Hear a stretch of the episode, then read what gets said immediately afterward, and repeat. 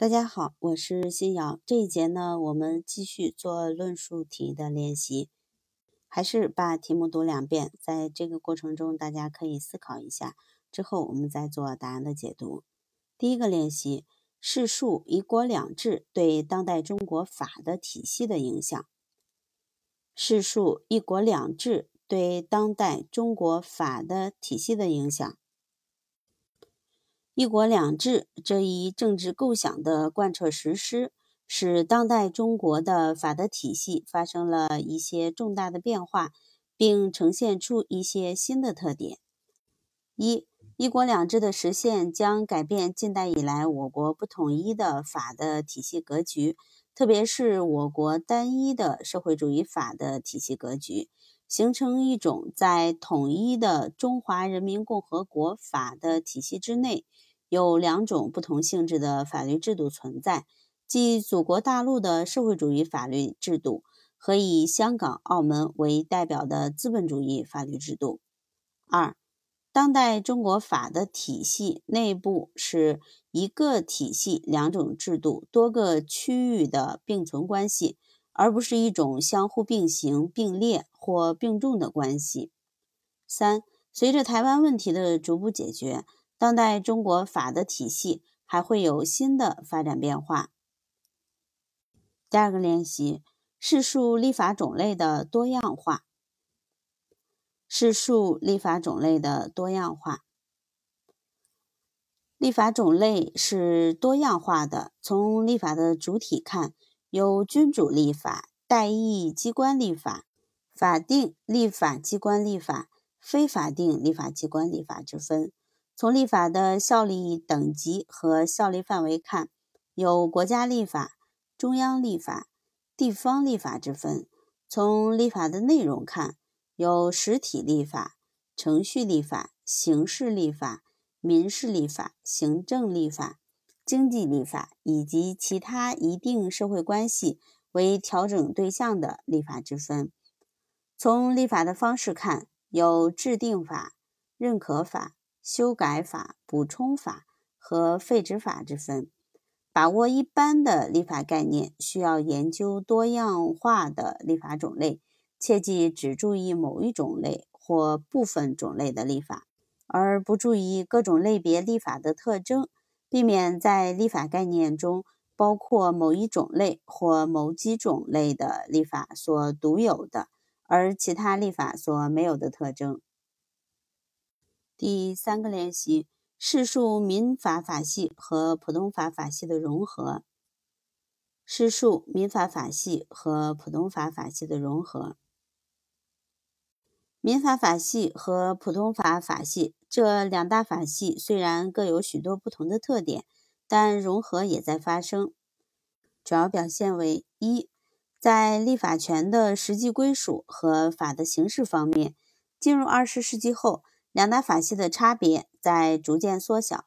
民法法系虽然在理论上不承认法院有立法权，但实践中，法院在法的创制方面，亦即在解释立法、填补立法空白、使立法具体化的过程中，也日益发挥重要的作用。虽然一般不承认判例是法的一种形式，但事实上，由于存在上诉制度。下级法院进行判决时，不能不考虑上级法院对类似案件的判决。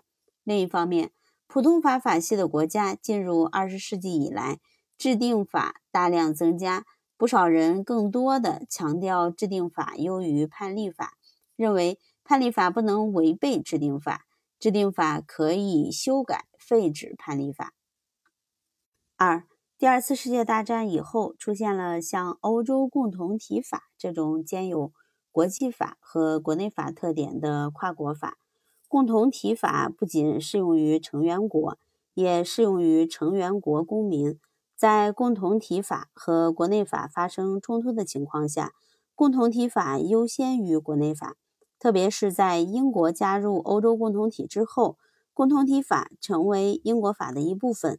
并享有优先权，这就标志着英国法开始在某些方面同大陆法汇合。随着社会经济、政治的发展，两大法系出现了互相接近的趋势。三，当然，这些变化并不能说明两大法系已趋于统一或必然统一。这些变化在相当长的历史时期内还不可能从根本上消弭两大法系的区别。由于历史传统和其他原因，两大法系的某些重要差别还将在长时期内保存着，不会很快灭失。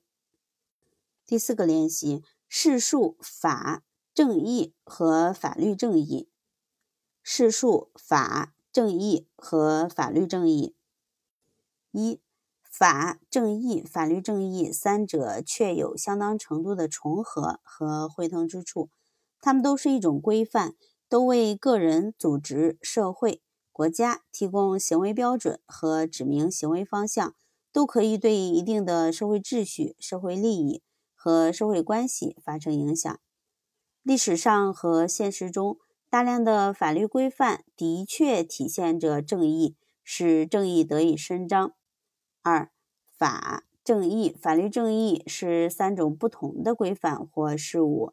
法是一种常见的制度规范，正义是一种高层次伦理规范，而法律正义则融合了法和正义两种要素。是制度规范和高层次伦理规范的结合。法律正义既是法又是正义，是法定化的正义，是正义化的法。当我们说法律正义时，所指称的是以法的形式存在的正义，或是包含着正义的法。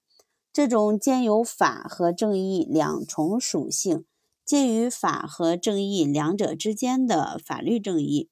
既同法和正义有很大程度的重合和汇通性，也同法和正义保持一定的界限。